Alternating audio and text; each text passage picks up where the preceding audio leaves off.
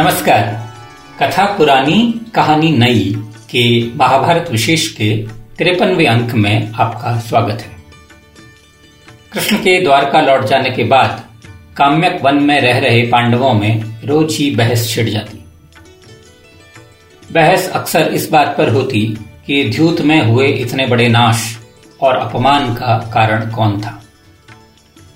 ज़ाहिर है, सबका लक्ष्य युधिष्ठिर ही होते। श्री कृष्ण के लाख समझाने के बाद भी द्रौपदी और भीम करीब करीब रोज ही इस प्रसंग को छेड़ देते थे। द्रौपदी और भीम का यह निश्चय मत था कि बिना समय गंवाए पांडवों को कौरवों पर आक्रमण करके अपना खोया हुआ राज्य वापस प्राप्त कर लेना चाहिए। यह विवाद कृष्ण द्वारा बहुत समझाए जाने के बाद भी शांत नहीं हुआ था। तब एक दिन अवसर देखकर युधिष्ठिर ने द्रौपदी को समझाया कि द्रौपदी, जो तुम रोज रोज मेरी बुद्धि, मेरे धर्म और ईश्वर के न्याय पर शंका उठाती हो, यह उचित नहीं है।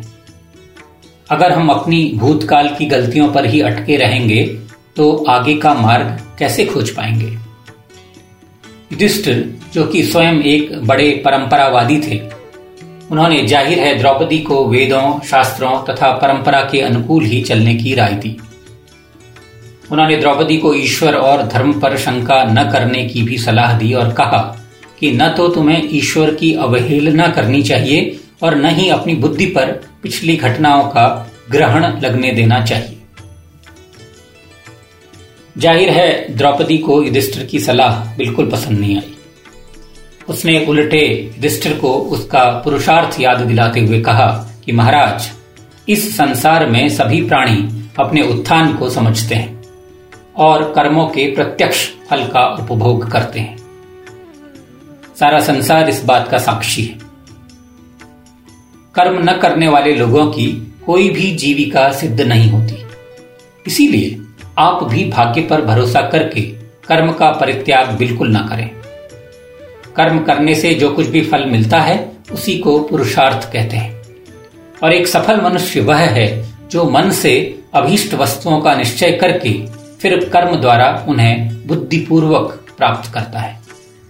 इसीलिए याद रखिए कि इस संसार में कुछ फल संयोग से, यानी भाग्य से, कुछ हट से और कुछ अपने स्वभाव से मनुष्य को प्राप्त होते हैं।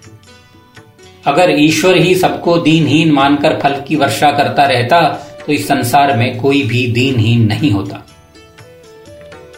द्रौपदी ने युधिष्ठिर से कहा कि महाराज, आप अपने को छोटा मत समझिए। अपने शत्रुओं की दुर्बलता का पता लगाइए और अपना कर्म कीजिए, ताकि आपको आपका खोया हुआ राज्य वापस मिल जाए। युधिष्ठिर ने बहुत सोच विचार कर द्रौपदी को जवाब दिया कि मैं क्रोध के कारण धैर्य नहीं रख सका और जुआ खेलता रहा। यह दोष अवश्य मुझसे हुआ है और इसीलिए जब भी तुम या भीम मुझे उल्टी बातें कहते हो तो मुझे बुरा नहीं लगता। लेकिन मैंने जुए में दोबारा हारने पर यह प्रतिज्ञा की थी कि मैं बारह वर्ष वनवास और एक वर्ष का ज्ञातवास पूरा करूँगा। इसीलिए मैं तुम्हारे या भीम के कौरवों पर आक्रमण करने की बात से बिल्कुल सहमत नहीं जैसे बीज बोने वाला किसान खेती के फलों के पकने की प्रतीक्षा करता रहता है, उसी प्रकार हम सबको भी उस उचित समय की प्रतीक्षा करनी चाहिए। लेकिन तब भी द्रौपदी और भीम का क्रोध कम नहीं हुआ। जब युधिष्ठिर ने देखा कि रोज ही भाइयों में इस बात को लेकर द्वंद बना रहता है, तब उन्होंने चारों भाइयों और द्रौपदी को बुलाकर कहा, हम तेरह वर्ष के इस समय को बेकार नहीं कर सकते। हमारा लक्ष्य यह होना चाहिए कि जब तेरह वर्ष की अवधि समाप्त हो, उस समय हम इतने समर्थ बन सकें कि कौरवों से अपना राज्य वापस ले लें। मैं भीम और द्रौपदी से सहमत नहीं हूँ। मैं चाहता हूँ कि अपनी अपनी क्षमता अनुसार हम शक्तिशाली मित्र बनाएँ, शक्तियाँ प्राप्त करें और जनता का विश्वास जीतें। मैं इस बात की भी ज़िम्मेदारी लेता हूँ कि मैं ऋषि मुनियों तथा परंपरावादियों को अपने पक्ष में मोड़ने की और जनता का विश्वास जीतने का काम करूँगा।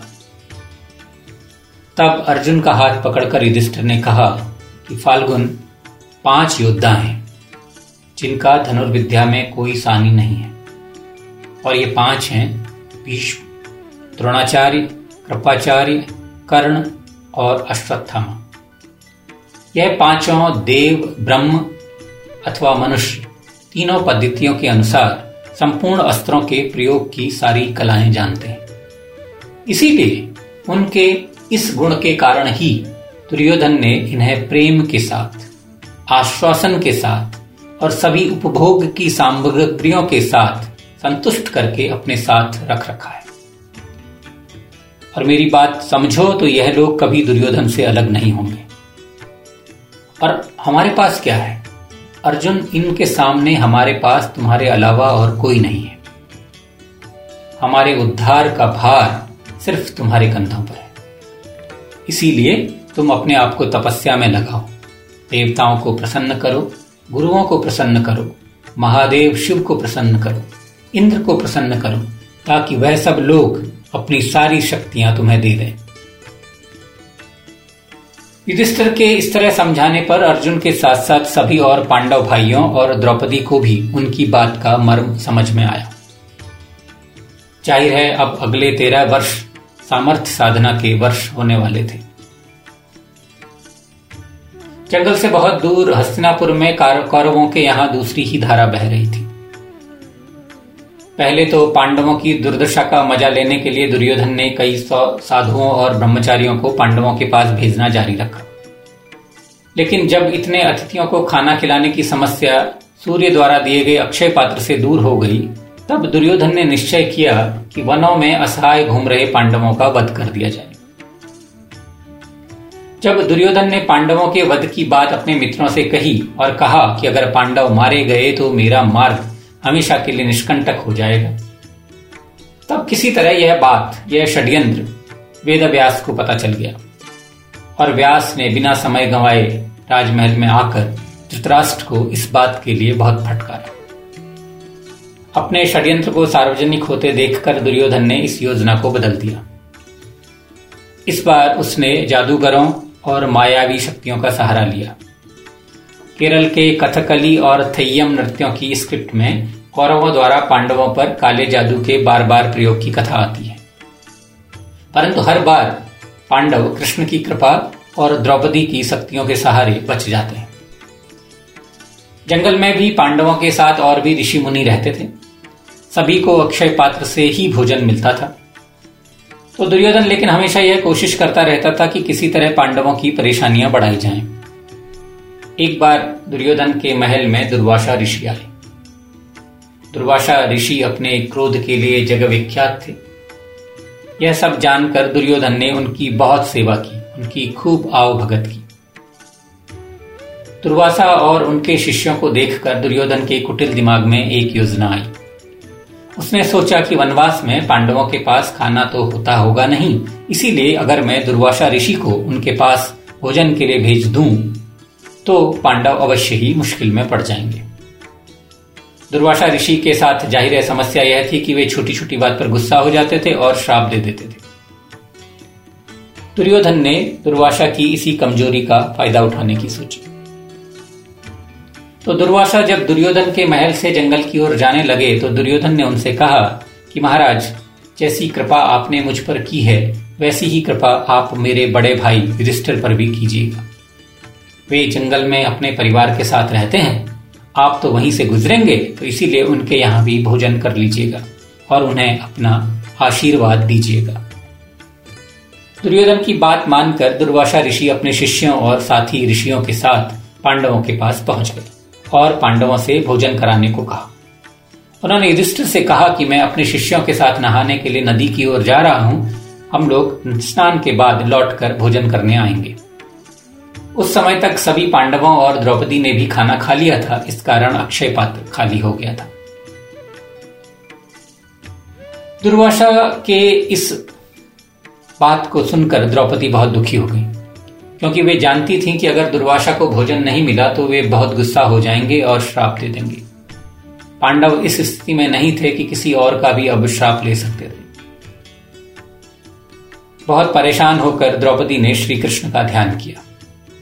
कुछ ही देर में श्री कृष्ण भी वहाँ पहुँच गए और उन्होंने द्रौपदी से डिमांड की कि मुझे भी भूख लगी है, आप मुझे भी खाना खिलाइए। द्रौपदी ने कहा कि काना आप मेरा मज़ाक बनाते हैं। मैंने आपको यहाँ इसलिए बुलाया था कि दुर्वासा और उनके बीस हज़ार शिष्यों को मुझे खाना खिलाना है। मेरा अक्षय पात्र खाली है और आप स्वयं भोजन की डिमांड कर रहे हैं। तब श्री कृष्ण ने कहा, नहीं, आप अक्षय पात्र लेकर तो आइए। द्रौपदी बोली कि, अब अक्षय पात्र खाली हो गया है। मैंने भी भोजन कर लिया है, उसमें कुछ नहीं मिलेगा। श्री कृष्ण ने जिद की कि, तुम अक्षय पात्र लेकर तो आओ। तो द्रौपदी ने जब अक्षय पात्र श्री कृष्ण को दिया तो कहते हैं, उसमें साग का एक छोटा तिनका लगा हुआ था। श्री कृष्ण ने साग का वह तिनका खा लिया और सोचा कि अगर मुझे तृप्ति मिल गई है, अगर मेरी तृष्णा पूरी हो गई है, अगर मेरा पेट भर गया है तो सभी जनों को तृप्ति मिल जाए। और हुआ भी कुछ वैसा ही। नदी में नहाने गए दुर्वासा ऋषि और उनके शिष्यों की भूख भी अपने पाप मिट गई। उनको ऐसा लगने लगा जैसे उन्होंने भरपेट भोजन खा लिया है। उन्होंने सोचा कि अगर अब वह युधिष्ठिर के पास जाएँगे तो वह फिर से भोजन कराएँगे। और युधिष्ठिर जैसे धर्मात्मा के पास अगर वह बिना भोजन किए गए और तब खा नहीं सके तो युधिष्ठिर को बहुत बुरा लगेगा। और पांडव सत्यवादी हैं, धर्मनिष्ठ हैं, पता नहीं उनके क्रोध से दुर्वासा का क्या हाल हो। इसीलिए दुर्वासा ऋषि ने सोचा कि वह युधिष्ठिर और पांडवों से बिना मिले ही आगे निकल जाएँगे। इस प्रकार दुर्वासा सहित सारे ऋषि नहाकर बिना युधिष्ठिर और पांडवों से मिले ही आगे निकल गए। इसी दौरान काम्यक वन में भीम के हाथों एक महाशक्तिशाली क्रिमिरा नामक राक्षस का वध भी हुआ। कहते हैं, यह राक्षस इतना दुर्दांत था कि भीम द्वारा उसका वध होने पर ऋषियों और भाटों ने भीम की वीरता की कहानी दुनिया भर में फैला दी। इसके बाद दुर्योधन और भयभीत हो गया और उसने हत्यारों को भेजकर पांडवों को मारने का अपना विचार भी बदल दिया। अपने मित्र को उदास और डिप्रेस देखकर कर्ण ने दुर्योधन को एक नया आइडिया दिया। कर्ण ने दुर्योधन से कहा कि, मित्र दुर्योधन, अगर हम पांडवों को मार नहीं सकते तो क्या हुआ? उन्हें नीचा तो दिखाई सकते हैं। अगर उनके मन में हीन भावना आ जाए तो उनकी आधी मृत्यु तो वैसे ही हो जाएगी। कर्ण ने विस्तार से अपनी योजना समझाते हुए कहा कि, दुर्योधन, तुम अपने राज्य में गायों की गणना के काम के लिए क्यों नहीं जाते? अपने इस अपने काम में तुम आठ हज़ार रथ, तीस हज़ार हाथी, घुड़सवार, व्यापारी, गणक, कलाकार और सिपाही लेकर चलो। काम विशाल है। और जब यह विशाल जुलूस तुम्हारा पांडवों के काम्यक वन के पास की कुटिया से गुजरे तो उनकी स्थिति देखते आना। उनसे संवेदना भी प्रकट करते आना। थोड़ा रुक कर कर्ण ने फिर आगे जोड़ा और हाँ उस मानिनी द्रौपदी के हाल पर भी हंसकर आना, जैसे वह तुम पर हँसी थी। इस प्रकार गायों की गणना के लिए राज्य भर में गायों की गिनती करने के लिए कौरवों ने घोष यात्रा शुरू की। इस घोष यात्रा का मुख्य उद्देश्य पांडवों को अपमानित करना ही था। इसीलिए इस बार हस्तिनापुर के साथ साथ इंद्रप्रस्थ के गायों की भी गिनती करने की सोची गई। हज़ारों लोगों, रथों, हाथियों और घोड़ों वाला यह जुलूस पांडवों के ठहरने के स्थान के बहुत पास ही आकर रुका। पांडवों के आश्रम के पास ही कौंड्रवों ने अपने टेंट लगाए और हज़ारों लोगों के लिए आमोद, प्रमोद और भोजन की तैयारी आरंभ हो गई। अपने आसपास इतना कोलाहल, नृत्य संगीत और उत्सव देखकर भीम को बहुत क्रोध आया। उसने गुस्से में फिर युधिष्ठिर से आज्ञा मांगी कि वह इन सभी कौरवों को खत्म करना चाहता है। अर्जुन भी कर्ण के तने धनुष को देखकर युद्ध की ही आशंका कर रहा था। लेकिन एक बार फिर धीर युधिष्ठिर ने उन्हें समझाया कि टोंट कसना तो कौरवों के अधिकार में है। पर हम क्यों इस सबसे टेम्पटेड हों? वह यहाँ आकर अपना काम कर रहे हैं तो हमें अपना काम करना चाहिए। परंतु कौरव सेना का यह आमोद प्रमोद बहुत देर तक नहीं चला। अचानक कौरव कैंप में पहले सन्नाटा छाया और फिर चीख पुकार की आवाज़ें आने लगी। कौरवों के तमाशे से जंगल की शांति भंग हो गई थी। इस बात से गुस्सा है वहीं आसपास रह रहे गंधर्वों ने कौरवों के कैंप पर हमला कर दिया था। जब शांति भंग हुई तो युधिष्ठिर ने नकुल और सहदेव को खबर लेने भेजा। नकुल और सहदेव जब कौरवों के कैंप के पास पहुँचे तो तब तक तो गंधर्वों ने सभी कौरवों को शकुनी और कर्ण के सहित बंदी बना लिया था। और उन्होंने कर्ण, शकुनी, दुर्योधन आदि सभी के हाथ पैर बांधकर उनको मारने की तैयारी शुरू कर दी थी।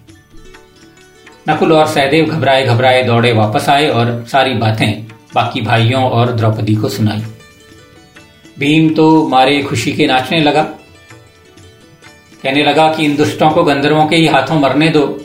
भगवान के घर देर है, लेकिन अंधेर नहीं है। लेकिन युधिष्ठिर ने पूरी गंभीरता के साथ बहुत स्पष्ट शब्दों में कहा कि नहीं, हम पाँचों को वहाँ जाकर तुरंत कौरव भाइयों को छुड़ा लाना चाहिए। द्रौपदी, भीम और अर्जुन ने अविश्वास भरी नज़र से युधिष्ठिर की ओर देखा। अर्जुन ने कहा भी कि भैया, क्या कह रहे हैं आप? उन पापियों को उनके हाल पर छोड़ दीजिए। तब युधिष्ठिर ने उन्हें कहा कि नहीं, अर्जुन, असहाय लोगों की सहायता करना ही बलवानों का धर्म है। आज अगर कौरव विपत्ति में हैं तो हमें अवश्य ही उनकी सहायता करनी चाहिए। अगर आज हम दूर खड़े उनकी दुर्गति का तमाशा देखते रहेंगे, तब हम में और उनमें क्या फ़र्क रह जाएगा? फिर भी भीम ने प्रतिवाद किया कि भैया नहीं, हमें कौरवों की, दुष्ट कौरवों की मदद नहीं करनी चाहिए। तब युधिष्ठिर ने स्पष्ट शब्दों में कहा कि भीम, आपस में हम पाँच भाई हैं पांडव और सौ हैं कौरव। यह हमारे आपस के मतभेद हैं। परंतु बाहर वालों के लिए हम सब 105 कुरु राजा राजकुमार हैं। इसीलिए अब देर मत करो और तुरंत कौरवों को गंधर्वों से छुड़ा ला अनिच्छा पूर्वक भीम ने अपनी गदा संभाली और अर्जुन ने अपना गांडी कौरवों के कैंप के पास जाकर उन्होंने गंधर्वों को ललकारा और रात भर चले युद्ध में उन्होंने गंधर्वों को मार भगाया और कौरवों को शकुनी और कर्ण के साथ मुक्त करा लिया। शर्मशार कौरवों को कुछ कहते नहीं बना। पांडवों की सहायता और सदाशयता के आगे उनकी धूर्तता और निर्बलता बहुत बौनी हो गई थी। दुर्योधन के मुँह से भी कोई बोल नहीं फूटा। कर्ण अपमानित होकर लौट रहा था। जिन गंधर्वों ने उसको सहजता से हरा दिया था। उसे पराजित करने में अर्जुन को थोड़ा भी समय नहीं लगा था। निराशा और लज्जा से व्यतीत दुर्योधन ने आत्महत्या करने का निश्चय किया।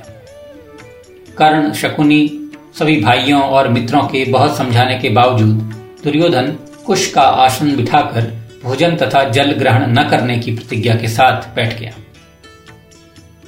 कहते हैं, जब किसी के भी समझाने से दुर्योधन आत्महत्या के संकल्प से विचलित नहीं हुआ, तब रात्रि में दैत्यों ने उसे आकर समझाया। दैत्यों ने दुर्योधन से कहा कि कितनी ही विपरीत परिस्थितियाँ हों, बुद्धिमान पुरुष आत्महत्या के अधम मार्ग की ओर प्रवृत्त नहीं होते।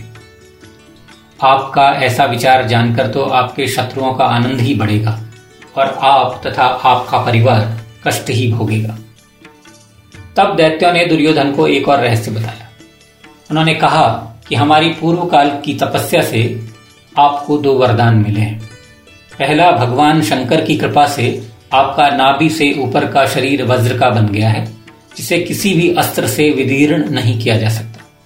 और दूसरा, आपका नाभि से नीचे का शरीर पार्वती देवी ने पुष्पमय बनाया है, जो अपने रूप सौंदर्य से स्त्रियों के मन को मोहने वाला है। देवी पार्वती और शंकर भगवान की कृपा से आप दिव्य पुरुष हैं। दैत्यों ने दुर्योधन को संशप्तक नाम के किराए के एक लाख हत्यारों को भी देने की बात कही। उन्होंने कहा कि पांडवों के पास बहुत सारे गुप्तचर हैं, लेकिन हम आपको यह एक लाख गुप्तचर दे रहे हैं, जिनका एकमात्र काम अर्जुन की हत्या करना है।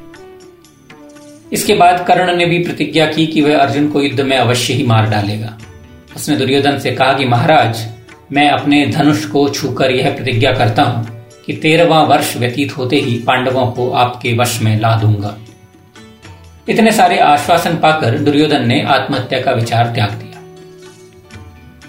दुर्योधन ने आखिरकार मान लिया कि पांडवों को तेरह वर्ष के लिए उनके हाल पर छोड़ देना चाहिए और तेरह वर्ष पूरा होने के बाद ही उनसे निपटा जाएगा।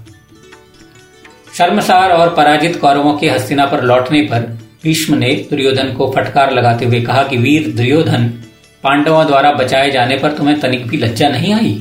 खोटे मनुष्यों का संग छोड़कर पांडवों से मैत्री करो। जिस सूत पुत्र के पराक्रम पर तुम इतना अभिमान करते हो, वह तो गंधर्वों से ही डरकर भाग गया। ज़ाहिर है, भीष्म की यह बात दुर्योधन को भी बुरी लगी और जब दुर्योधन ने इनको कर्ण और शकुनी को बताया तो कर्ण ने भीष्म को दिखाने के लिए दिग्विजय पर जाने की घोषणा कर दी। और ज़ाहिर है कर्ण बड़े वीर थे तो उन्होंने कई सारे राज्यों को जीतकर उन्हें दुर्योधन को समर्पित भी कर दिया। कर्ण और दुर्योधन ने मिलकर वैष्णव यज्ञ भी किया, लेकिन हस्तिनापुर के लोगों का मानना था कि यह युधिष्ठिर द्वारा किए गए अश्व राजस्व यज्ञ का एक प्रतिशत भी नहीं था। इन सभी कथाओं की कुछ उपधाराएँ भी हैं। एक कथा के अनुसार दुर्योधन पांडवों की इस सहायता से सच में उनका ऋणी महसूस कर रहा था। पांडवों ने उसे गंधर्वों के हाथों मरने से बचाया था तो उसने अर्जुन से एक वरदान मांगने को कहा, जिसे अर्जुन ने हंसकर टाल दिया। कहते हैं, जब श्री कृष्ण को इस वरदान का पता चला तो उन्होंने अर्जुन से एक रहस्य बताया और दुर्योधन के पास जाकर वरदान मांगने को कहा। श्री कृष्ण ने बताया कि पितामह भीष्म के पास पाँच अभिमंत्रित सोने के तीर थे, जिसमें से प्रत्येक एक एक तीर पांडवों की मृत्यु के लिए, एक एक पांडव की मृत्यु के लिए एक एक तीर अभिमंत्रित था। दुर्योधन को यह बात पता नहीं थी। इसीलिए कृष्ण ने अर्जुन से कहा कि वह दुर्योधन से इन पाँच सोने के तीरों को लाकर अर्जुन को दे देने के लिए कहें। जब अर्जुन ने कृतज्ञ दुर्योधन के सामने यह मांग रखी तो दुर्योधन ने मान लिया। और एक रात्रि चुपचाप वह भीष्म के कक्ष में गया और वहाँ से उसने वह पाँचों अभिमंत्रित बाण चुरा लिए और बाद में अर्जुन को सौंप दिए। बहुत बाद में जब दुर्योधन को इन बाणों के उद्देश्य के बारे में पता चला तो वह कट कर रह गया। उसने फिर से भीष्म को पाँच सोने के बाण बनाकर उन्हें फिर से अभिमंत्रित करने की प्रार्थना की परंतु तब भीष्म ने मना कर दिया। पांडवों के वनवास के दौरान कर्ण ने दुर्योधन को अश्वमेध यज्ञ की भी सलाह दी थी। ताकि सारे राजा दुर्योधन के पक्ष में हो जाएँ और तेरह वर्ष बाद जब पांडव लौटे तो उन्हें अपने साथ कोई भी न मिले। परंतु दुर्योधन यह कर नहीं सका। जो भी हो, दुर्योधन, दुशासन, कर्ण और शकुनी, ये चार। दुर्योधन, दुशासन, कर्ण और शकुनी के एक साथ किए गए षड्यंत्रों ने हिंदी भाषा को एक नया मुहावरा दिया, चांडाल चौकड़ी। आज भी इस मुहावरे को धूर्त मंडली के लिए प्रयोग किया जाता है। आज की कथा यहीं तक। मुझे यानी युगल जोशी को आज विदा दीजिए। जल्द ही कथा पुरानी कहानी नई के, महाभारत विशेष के चौवनवे अंक के साथ हाजिर होऊँगा। तब तक के लिए नमस्कार।